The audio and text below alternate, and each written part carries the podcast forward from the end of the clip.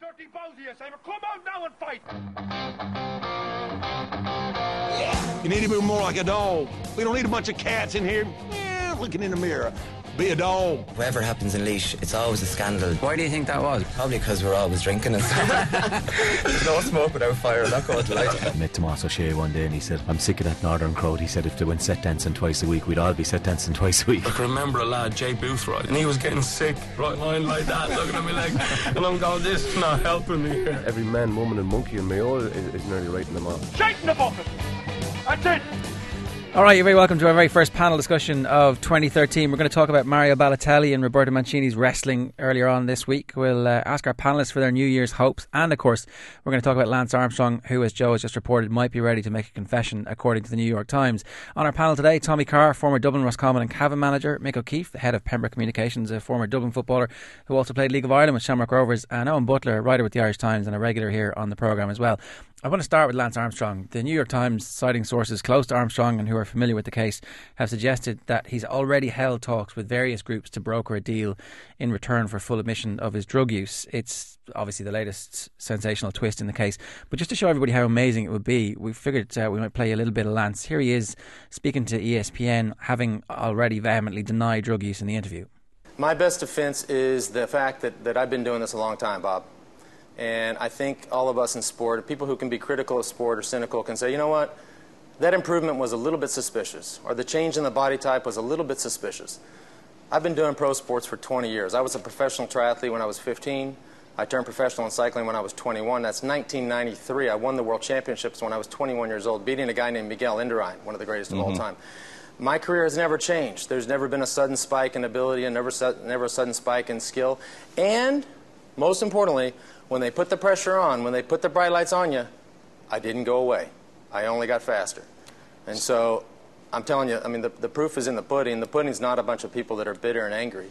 The proof are the results, not just the race results, but the drug testing results, the investigations, the inquiries, the court cases. Haven't lost one of them. Oh, that was all, uh, of course, before he actually was stripped of his uh, seven titles. Mick, you work in public relations. If I came to you and said, I've got the biggest account of your life, it's Lance Armstrong, we're going to go public with the story, what's your advice? How does he do it? Yeah, look, anybody who's followed this is one of the most fascinating stories. Anybody with a passing interest in anti-doping or WADA or any of these issues, it's it's it's been dominating for the last number of years. If if I was Lance Armstrong, I'd be doing a Tiger Woods on it and throwing myself at the mercy of, of public opinion. Um, I don't think he's any other choice. I think anything Lance Armstrong's done, there's only been one um, underlying ambition, and that's to pr- preserve Lance Armstrong. And I think he's no other choice now at this stage. He's totally discredited. Um, I think if he came out, put his hands up, um, he gives himself some chance of ever competing again and some chance of having some kind of um, salvation. Um, and I think that's his only hope. I, I found it very interesting as well that um, a lot of people, he was quite a divisive character, and a lot of people backed him, and a lot of people were after him for a long time, as we know. Um, and those who've backed him, um, a lot of wealthy people have backed him through his charity, Livestrong. And, you know, I'd say he's coming under enormous amount of pressure now to, to help save their face as well as save his own. So you would be advising come clean, go. I would be doing a, a Tiger Woods press conference on steroids, for, for pardon the pun, and I would be throwing myself at the mercy of, of, of public opinion and saying, yes, I've done this, put the hands up, and would, give would you be coaching him to cry at all the right moments? and that kind of Absolutely, stuff? yeah, and get his mum to come up and hug him just at the very end. Uh, Tommy, what do you make of this? I don't know, could his mum even hug him after all the after that 10 years at this stage? The shame he's brought on the family, the shame he's brought on cycling. I, I find it all, Jared, to be quite honest, a bit of a joke. Uh, the I'm cynical about it. I'm cynical about uh, the the cycling, the swimming when all the drug taking has uh, taken place.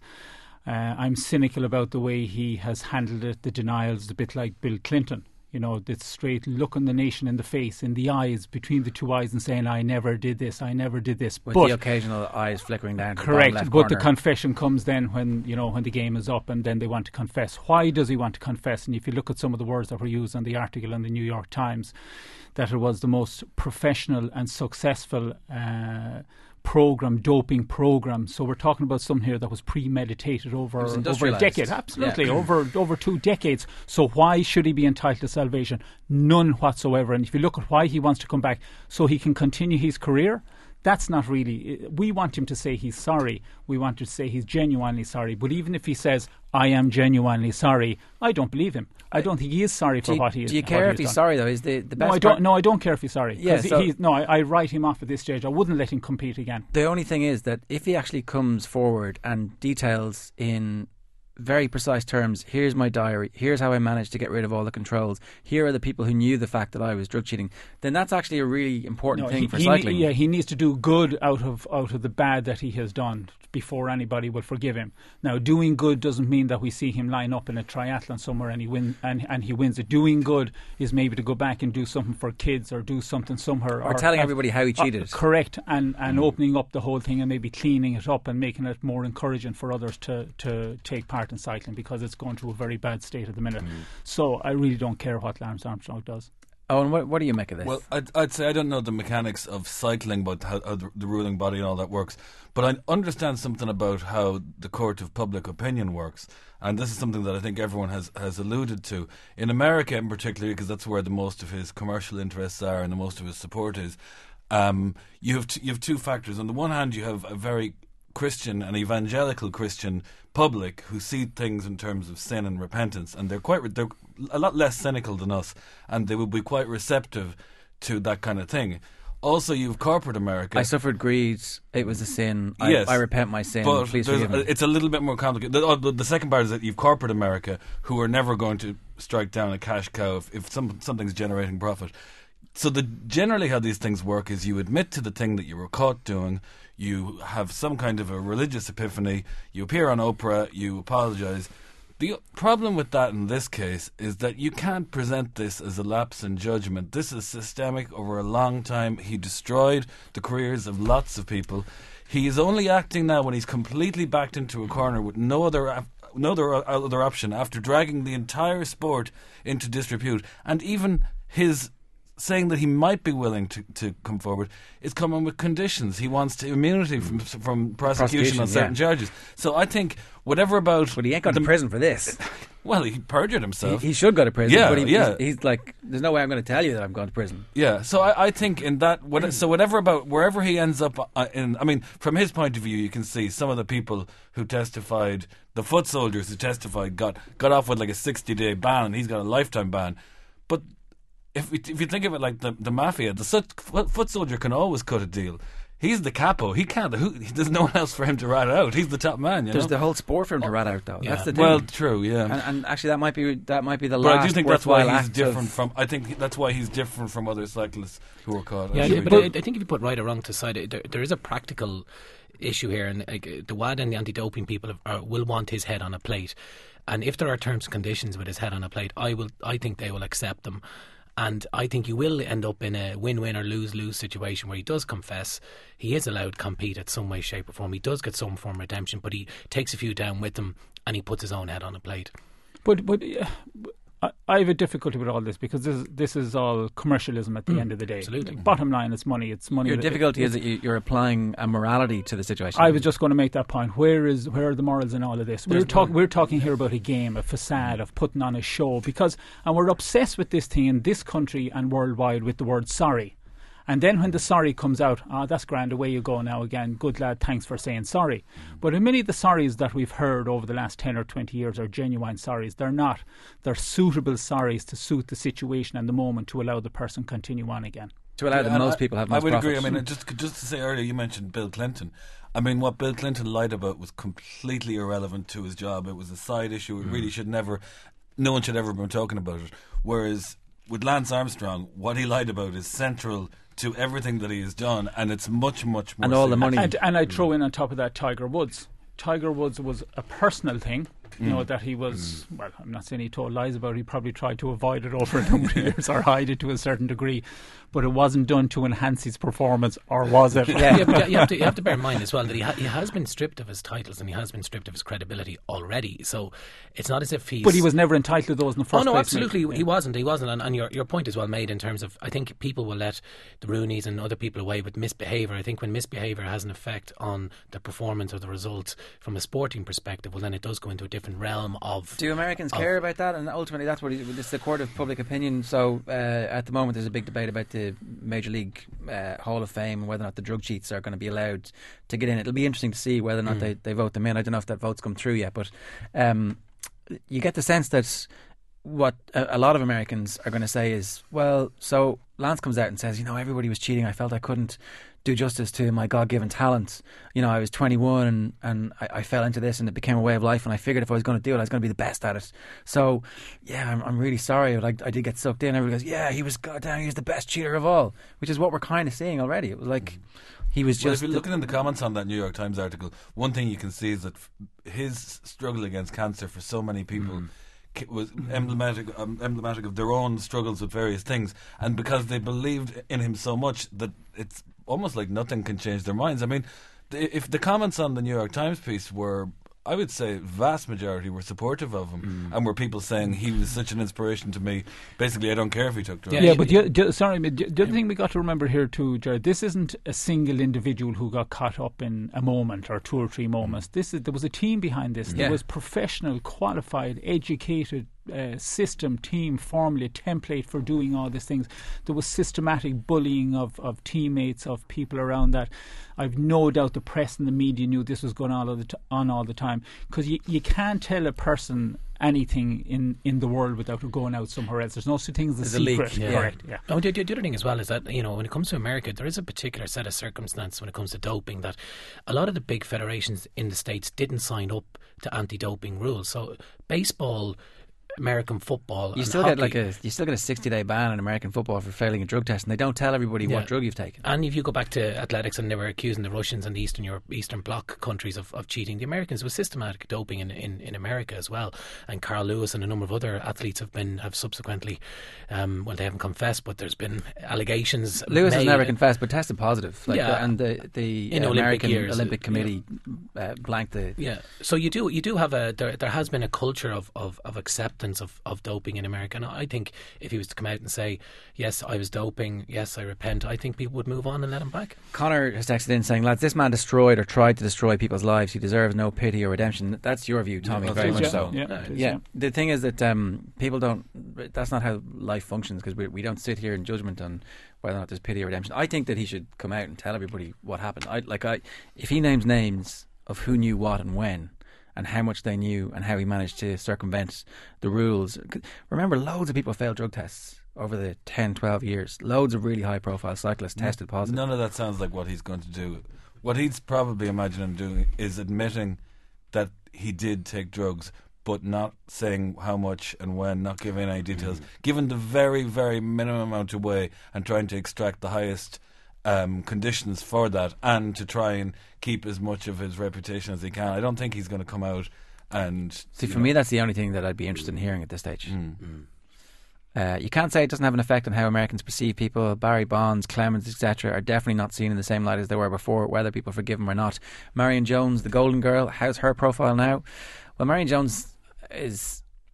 I She suppose prison, she? did go to prison Mm. for perjury. She did five, six months, and there was also a check fraud issue in that whole case as well, which was um, slightly uh, more complex than just being caught. But she had been caught twice before and had used Johnnie Cochran as a lawyer Mm. when she was in college to get off a, a drugs charge. So people kind of knew and were waiting for her to fall. I think there's an acceptance out there too, Jared. That okay, and I, and you don't want to paint everybody with one brush, but they're they're nearly all at it at this stage. And if you compare that situation to our own Michelle Smith situation, which uh, I still think she's the holder of the Olympic medals. was She holds the four- she- that? she holds the four Olympic medals, the three she golds and holds the four bronze, yeah. So she's still an Olympic champion. But she certainly got, you know, pushed way back to the side or way back to the bottom of the heap compared to all these other people who've been found guilty of drug taking and have been stripped Mm-hmm. uh, uh, uh, as as well as that. So I think our handling of the Michelle Smith, and when I say our handling, the public perception, the media handling of the Sh- Michelle Smith was quite brutal Mm. to her compared to what's happening at the minute.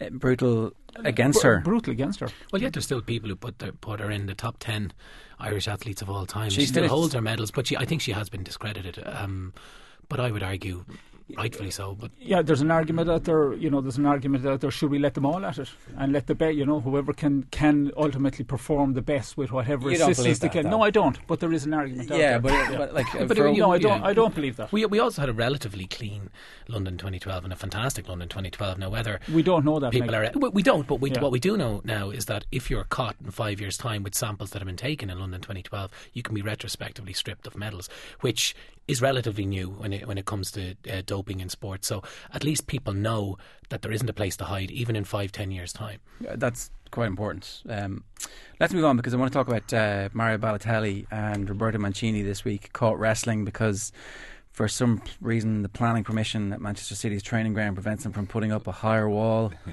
Uh, which would prevent the long lens photographers who are just sitting there all day waiting. Just, just keep your photograph, your camera trained on uh, On Balotelli. Mario. on Balotelli. Tommy, you've you've managed. Have you managed in situations like this? Would you have tended to get involved in the the five sides, the backs and forwards when you were Yeah, I suppose at the earlier stage you would because you were kind of making the transition between manager and player or player and manager. Uh, would there have been um, fiery situations? Uh, yeah, there would have been from time to time, but manager with a player, I don't think that's a good idea on the training ground for there to be uh, interaction of the physical nature uh, between players and players. Absolutely, we've all seen that, and that goes on all the time. And Would it- you have been one over. of those managers who encouraged the player on player kind of have a bit of rag? I would have encouraged the players to be as competitive as they would be in a game. Certainly, uh, and would you I'd step- like, I, I would like to have seen a bit of passion on the training ground. and I'd would like you step in if, if something happened, or would you let it kind of? I'd let it fizzle out, and if it wasn't fizzling out, then I would step in and uh, Yeah. call it to an end. Uh, but it's a different matter when you see a manager and a player uh, laying hands on each other and the support staff having to come over and separate them. I think that's an unhealthy situation. But it begs the question about Balotelli himself and unmanageable players uh, because he has been unmanageable in more than one places. But you see, every manager thinks that he has the, the tools or the wherewithal to manage any player. No manager likes to think that there's a player out there I can't manage. So everybody will take that chance. And Mancini, when he when he took Balotelli, said. I think I could get this guy. I could think I could turn him around. I have the ability to turn him around, and what a great feather in my cap that would be. Hmm. But you don't always realise how difficult that can be when you're on that training ground or when you're dealing with that player to try and control that player. And sometimes, in a lot of situations, in most cases, those players are not really of value long term to a panel. Uh, we'll come back to the the Balotelli thing in a minute. Mick, you Yeah. actually would have been at some of Tommy Carr's training Yeah, sessions. I, I, I remember Tommy um, was still trying to play with Lucan at the time, and there was a queue of about 20 lads lining up for him every time he took the field. I was one of those uh, in and out players at the time, so I was probably second or third in the queue, I'd say, at that stage. But um, I know, look, I, I think I think player on player stuff I, th- I think happens, and I think often you'll find eight, nine days out from a big match you know, there's three or four positions up for grabs, and you might get lads might get a bit sparky and a bit fiery. And I actually think it's a good sign sometimes when there's a little bit of niggle and shows guys care. Um, I think with the Balotelli thing, I, I think Balotelli is one of these guys. He's kind of childish and sulks, and you know, he's a, he's a fabulous player. And, and I, but I, I would feel that his sins are probably they're so outward. Like I, I would be more concerned like about a John Terry who you know tweets or puts his Instagram picture up, and that to me is far more subtle and sinister undermining of a, of a manager. We have a very powerful established presence in a dressing room who's subtly undermining a new manager who's already quite fragile. Whereas Balotelli stuff is like I can't imagine Balotelli, uh, Balotelli having the intelligence or, or maybe the the, the, the the wherewithal to go develop a, a coup situation in a dressing room. What you, what you see is what you get. He sulks. He's brilliant. He's crap. He, you know he does everything is outward. Whereas I would be more more concerned about uh, you know a, a veteran player subtly more sinister undermining of, of a manager. That to me is a is a worse sin and a harder one to to weed out. The whole idea that um, Mancini's playing football with them and, and wrestling, though, I still think that what's he doing? Well, the one part I don't understand, and this is just etiquette for Premiership training, is was tackling his teammate acceptable or unacceptable? Like, Apparently do you tackle? I, don't, like, I genuinely don't know that. What are you saying? Was the tackle on his well, teammate? what I what it said, yeah, when they, they were playing against Yeah. each other in training. But what I don't understand is, in the Premiership with a game three days away, when you're playing a training match, are, are, do you go in on a full, fully fledged tackle, or do you kind of stand off each other a little bit? Well, you do. No, I think you go in on a fully fledged tackle because, Mick, as Mick has pointed out, everybody wants to be in the number. Everybody wants to be one to eleven, and if there's two or three positions, and you can, you know, affect a tackle on a player and show that you're hungry and are more passionate for it than he is, well, then you're going to do that. Yeah, I think- Plus, plus the fact you're in training, the whole idea is to mimic what's going to happen in the Yeah. game as much as possible as what you're doing in training. So it's very hard to play at half pace or at half Yeah. passion. You need those players to But then what, what I don't understand then is what because there was there wasn't it wasn't alleged that, that Balotelli's tackle was dangerous. It was just that it was it was a hard tackle.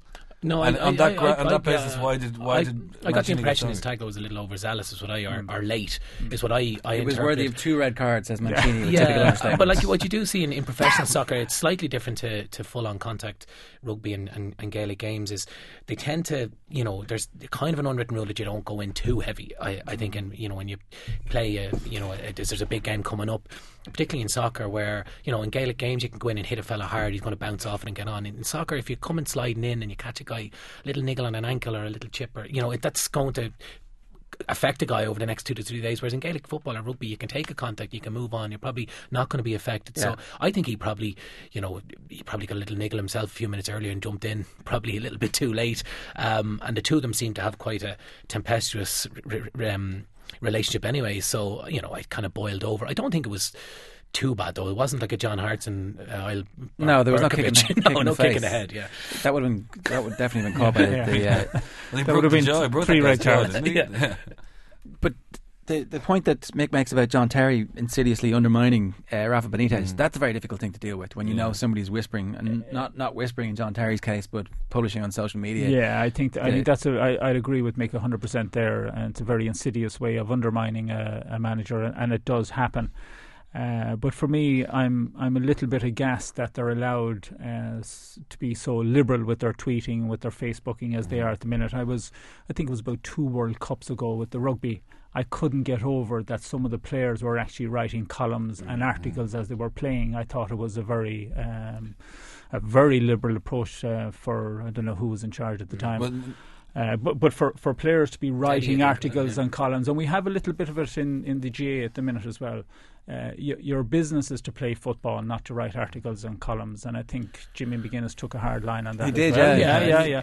So, but but but that, it's important that players know that. So I I do have a problem See, I'm- with, I'm- with the tweeting and the Facebooking of certain elements of I've, what they do. absolutely, I've less problems with um, people writing columns. I just think that actually, if everybody was open about this, it's not you're not giving anything away. You, you don't lose a game because you wrote a column the week previous. There's actually no advantage. No, you don't. But there, there is, there is, there is a discipline. I, I, I agree with you to, in, in one respect with the with the columns. What it does do is, it's like the old thing in, in GAA in particular, where a fella has the Sunday spread, and he either has a fantastic game or a crap game on the back of it. And if he's a bad game, everyone says he was in the papers all week. If he's a great game, he's a fellow who can handle the pressure. So, but I, I, I think when it comes to, to Twitter in, in particular, um, look, we've written a few policies for different teams and, and sports organisations. There are really obvious rules that people, and I'm shocked that they don't obey by. One is you don't tweet 24 hours before the game because so you might say something that may give the opposition some ammunition and anything that gives the opposition 5% advantage. And it was an example of a, of a hurler in, in Dublin who tweeted something and opposition m- members picked up on it and it, you know it, it, gave them a certain amount of But, but ammunition. Mick, the other thing is, why would you want to tweet? 24 hour. Why, why would you be doing that? Why is why is your why is your why is and you've been dealing with it, Yeah. but why is your mindset in that place where I want to tweet something about the game or about the team? That's not your Well, I- place I, really I, at the end of the day. I think it's two things. I think one is it's it's it's boredom, and I think you know you have an element of um, there's you know they've nothing to do. They're on a bus for three hours, and they've you know they're playing around with phones. It's the same as it's reflective of what's going on in, in, in society. Um, but you know, I, I, to me as well, the, the the the second element is 48 hours after a game where you're very emotional after a game. I think put the phone away, and any manager worth his salt. I'm not saying we shouldn't get into it overly controlled because then everything becomes slightly boring. But surely you understand 24 hours before, 48 hours after, you don't get involved with public opinion. It's like you wouldn't walk into well, you maybe you would, but you shouldn't walk up to a bar in a in a busy nightclub and four fellas give you a stick at the bar. It's exactly the same thing, except online. You're getting abuse back and forth, ill-informed abuse, faceless abuse. Sometimes it's actually worse. Stay away from it for 48 hours, and when you calm down and everything's ready, go again. But I, I take your point. I don't know why people eh, feel they have to have to do it. in- I, I don't, yeah. indulge, But, but, but particularly the at, at that thing, level. the thing that maybe the, the, like that should be stated is that the things that make the news are only a tiny, tiny, tiny fraction, and that f- the, for the vast majority of it, you know, the fans are the people that go to the games and allows the players to interact with them, and that is positive, you know. And by focusing, like, if it only comes on the radar when something negative comes out of it, then you're only seeing the, the tip of the iceberg because there's a huge amount of fans and players who interact with each other, and it, and it is uh, good for, for sport. Yeah, I think the accessibility is a really good thing for, for everybody. There was um, a chat going on. Michael Duignan answered somebody last week, and I looked back at the conversation. It was uh, two lads have been having an argument about how tall Michael Duignan was and whether or not this impacted his position in their top ten forwards of all time. And he was like, just a touch under six two. Glad to be in such great company. I thought this is uh, that sounds like a good workplace wherever the two lads were having a chat. Uh, you're listening to Newstalk Sports Saturday. We've got to take a quick break. We'll be back with more from our panel right after this. Newstalk Sport, Saturday. Newstalk Sport, Saturday. You're very welcome back to Newstalk Sports Saturday. It's Ger Gilroy here with you until 6 o'clock this evening. 53106 is the text number if you want to get involved in the conversations that we're having on our panel. Tommy Carr, Mick O'Keefe, and uh, Eoin Butler. Tweeting is a symptom of players becoming the product and not the teams, says Lar in Dublin. There is the individual brands of the players that uh, we have to consider in all this, given it's very difficult for them to make money if they're spending all their time playing Gaelic sports, that sometimes they, they feel the need to get that public profile. Yeah, well, not, not you know, six hours before the match, though. Uh, regarding managers playing five-a-side, that can only lead to bad things. Dwight Yorke said that Graham Souness got so competitive at Blackburn that he'd go out to injure them if they made a fool of him. uh, good management from Souness. It's probably why he's better on TV these days. Uh, Sean in Wexford says, fair play to Mancini, but Balotelli should count his lucky stars he isn't being managed by Brian Cody, Ger Loughnane or Kevin Heffernan for that matter. Um, yeah, so keep those texts rolling in. 53106 is the uh, text number. We're going to ask the lads for their, uh, well, the thing that they hope most happens in uh, 2013. But before we get to that, I just want to bring up the um, issue during the week. AC Milan walked off uh, a friendly against uh, fourth division sides Pro Patria after uh, Kevin Prince Boateng. Who uh, is has been at the club? Obviously, probably familiar with him more from his days at uh, Portsmouth as well. Was racially abused by the crowd. Um, there's been some kickback from various people saying that uh, players who are being racially abused shouldn't walk off the field when it happens. Uh, oh, and I find that a very odd position for. Um, well, you could say that first and foremost, the, the referee should take action. But if he doesn't, or if he doesn't take satisfactory action, or if in fact there's really nothing a referee can do, if, if you know, if ten thousand people are in the, in the stand or chanting, the referee really has very limited power to do anything about it. So ultimately, except calling a halt, maybe, and that's where. Yeah, but it's and, but if if there, so if the referee doesn't do that, I think yeah, I think the player is perfectly entitled to. I was listening to them. Was I think it was on on off the ball, and they were saying, you know, if someone came into your workplace and stood there abusing you, would you? I mean, if you just said, "Look, I'm not, I'm not, I'm going to get up and walk out," I think you'd be entitled to, you know. And I, I think he was fully, fully entitled to walk off, and I think fair play to him. Yeah, I think this is probably the more serious side of sport, or it certainly transcends the the social sporting uh, um, realms. The difficulty here, Ger, is that okay, the pro, the ultimate protest is to stop the game, pick up the ball, kick it up to the stand, and everybody walks in. But I'm not sure if there's 10,000 people chanting uh, racist abuse. It's usually down to a very small minority with all these things. So what we're doing is we're we're really punishing the rest of the people who turn up to attend these games, watch these games, and who are into their sport. I think we should be more dealing with the small minority rather than punishing the majority who turn up for these games. I think that's a major problem. It is. It's a big challenge as well, though. Yes. How do you? Uh, it is now. I, I, I don't. Those, now, we, the we, we, we all we all certainly take the stance that racism, no matter where it is, whether it's a workplace or a sporting, has absolutely no part or uh, part to play anywhere, and we shouldn't stand for it. And we should be, we should be, we should deal with it in a very brutal fashion altogether. And anybody who's caught doing it should be expelled for life because you, you just don't need it in there. But certainly, it has to be dealt with. But that, so just on that, it, the, at the moment, we're finding that anybody who's found guilty of racially abusing a player in the GAA is banned for a period of time as opposed to Mm. for life. Would you advocate lifetime bans for for players who are found racially abusing other players in the GAA? Yeah, I, I certainly would. I don't think it has any part to play, and anybody who goes out with that in mind in the first place, certainly we're back to this sorry thing. If you, they serve their year their two years, they're not actually sorry. They're capable Would I, of doing would, it again. would I be right in saying that a very uh, high-profile Meath player about ten years ago uh, used racist insults in a in a Yeah. international rules match, and when confronted about it afterwards, said, "Oh, I didn't know you weren't allowed to do that."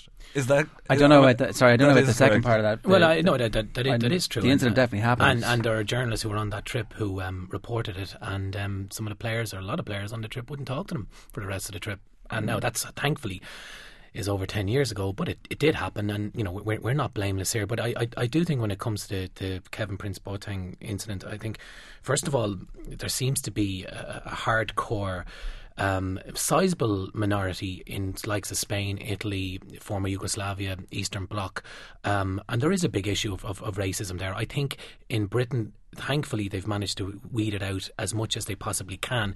Um, they're always going to get an idiot. Just, just recently, there's been a load. It's been a massive upsurge since the John Terry Yeah, incident. There's but been it- this massive upsurge of. But you of don't get you don't get hundreds and hundreds of fans chanting monkey chants at players anymore that you used to. You get Mm. one idiot in the corner Correct. who's caught Mm. on Sky and picture framed. It's not as bad as it was. But I think unless two things have to happen. The first thing that has to happen is that every time it happens, the club needs to be punished. Points deducted, game behind closed doors. Hit them in the pocket and hit them on the table. This is a, an incident in a in a friendly match, as far as I can see. So you know it, it's been blown. It's been blown up because the guy walked off the pitch. I doubt he would have walked off the pitch if it was a Serie A match.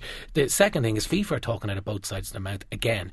You you give the Ukraine joint ownership of the Euro um, 2012, who have one of the worst track records in, in with fans in, in terms of racism, and Russia are in line to, to host an, another World major. yeah. And you've fans of Zenit St. Petersburg and other fans where racism is totally um, epidemic or endemic And- like- and acceptable. and unacceptable and and you know and it's it's it's almost almost um, institutionalized and until FIFA stand up and say you the one of the criteria for hosting major events and hosting major games is you have to have 100% clean track record when it comes to these kind of issues and serious repercussions for And anybody. serious repercussions as well. Spain don't have serious repercussions for this type of thing at all. No. I mean, even going back to the Barcelona Grand Prix a couple of years ago, where people were wearing uh, uh, they blacked up f- to try and um, slag the uh, the driver Lewis Hamilton. Hamilton, yeah, um, that see, I I totally understand your point about you punish everybody if the team Mm, walk because off. of a small minority. But actually, how are you going to police that small minority? un- I Unless, think, uh, unless but, but the, I think sure the, that, that the crowd is, that, becomes no, that active participants in that punishment. That is that is the responsibility of the club. It's their supporters. They issue the tickets, whether they're life ticket or season tickets or match tickets. They know who's come through the turnstiles. If it was Dublin, for example, we would know everybody on the hill. If if there was ten guys on the hill chanting racial abuse, you tell me that we, we, we wouldn't know on the next morning who it was? Absolutely, you'd know because it is a very tight community. So if you take those clubs, they're even tighter communities because they're not, because those supporters are there all the time, so they know exactly who it is. The one thing about getting the, that information, if you cancel one game, then everybody's going to turn around and go, "Listen, Correct. I'm never going to have this again." The, the crowd polices themselves. Yeah, yeah. All right, five three one zero six is the uh, number here. We're asked. We also asked the lads to come up with some things that they want to happen in the world of sport this year. Eoin, is it is it too difficult for me to guess that? I think you could probably guess what mine is. Eoin's from Mayo, a long-suffering Mayo. No, fan. sorry, Eoin, that won't happen. Skip on to number two. that that, that uh, this year that that has to. Be, I mean, you just wonder. There's so many times a really good, strong bunch of, of young players. I saw the, the program about Donegal during the week, and I think it was Matt Cooper referred to the the Donegal Cork semi final as the real final, which kind of made my blood boil a little bit.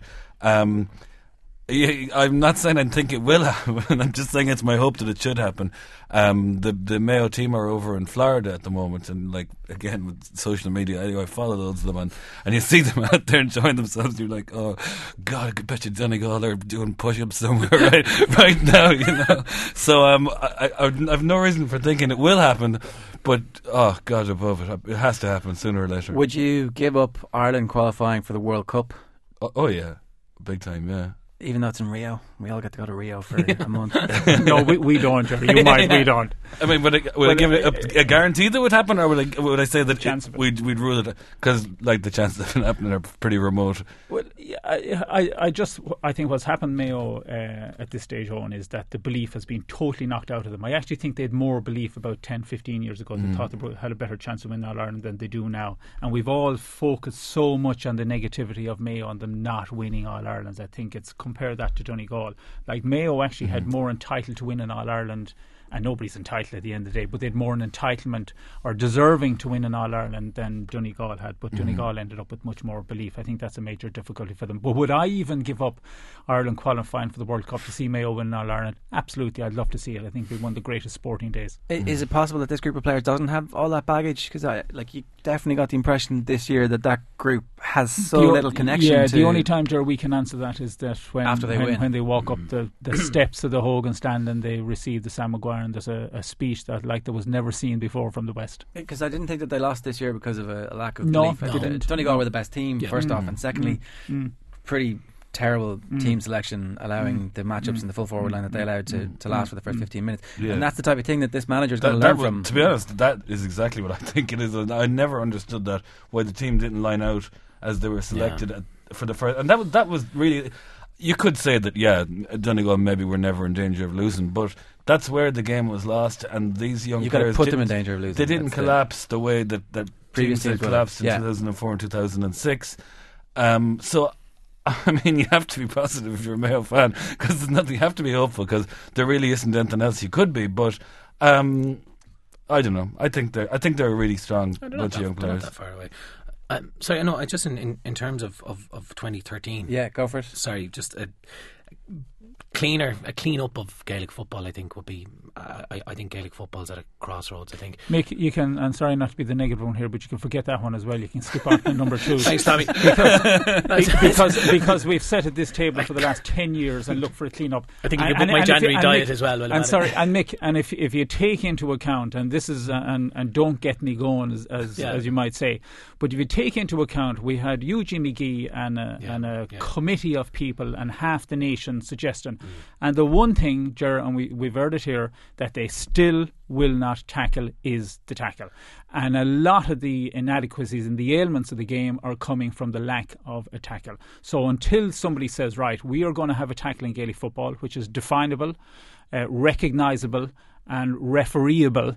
Uh, I just wash my hands of cleaning up the game. Yeah, I, I just take it as a case was- of I- let's just get on with it. It's fine. I was do. this was a, I, I rubbed the lamp and, a, and, and, and the genie comes out. Yeah. I didn't think the genie was going to say no so quickly.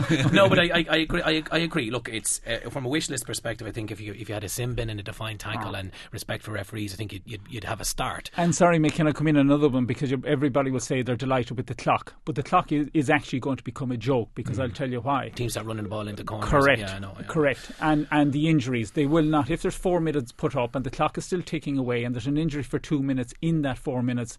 Is it Has the going to be added? reset no, or it's not. stopped? It's Yeah. not. It's not. I guarantee it's not. It'll end up another joke. So they haven't nailed it properly, and I'm making that prediction Well, I, here I, now. I, I think when you start out with a committee and you call for thousands and thousands of submissions and a wide-ranging brief, I think you're going to end up with with uh, with, with uh, on know, a, on, a, on, wide-ranging. a, on a counterpoint, have the last two football championships not been really good?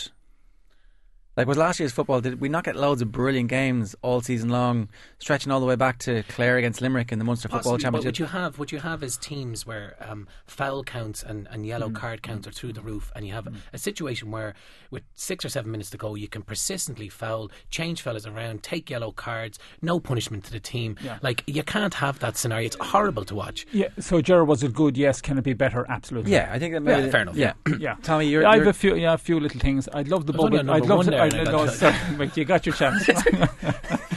the, the the I'd love to see the bubble burst on the soccer payments and the salaries, and I'd love to see half the clubs go to the wall and have to restructure the whole thing because I think they're overpaid, and I, I just yeah, I think they're they're spoiled children. the uh, I'd Premier League deal is, is actually bigger. The uh, the pot of money that's gone to the Premier League Not clubs gonna is happen, is Tommy. bigger. Not gonna- I know it's not. So that's my number one gone as well. And my the, my, my second one is I Calls would- like you know. I would like to see Rory McIlroy declare for Ireland in his uh, challenge for an Olympic medal. You're- you're two for two here and they're not gonna happen. Yeah. Yeah. and thirdly, I would love to see Tiger Woods come out and win the four majors this year, or any of them would that? or any of them. Yeah. Absolutely. And yeah. Lance Armstrong win the Tour de France.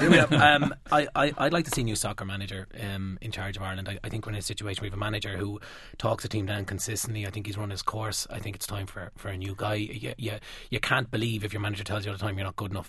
Um, Anybody in he's, mind? He's a dead duck. Well, look, if you had a, if you had a wish list, the best, brightest young Irish manager at the moment is Chris Hughton. But you know, he's he's a guy in vogue at the moment. I'm I'm not so sure.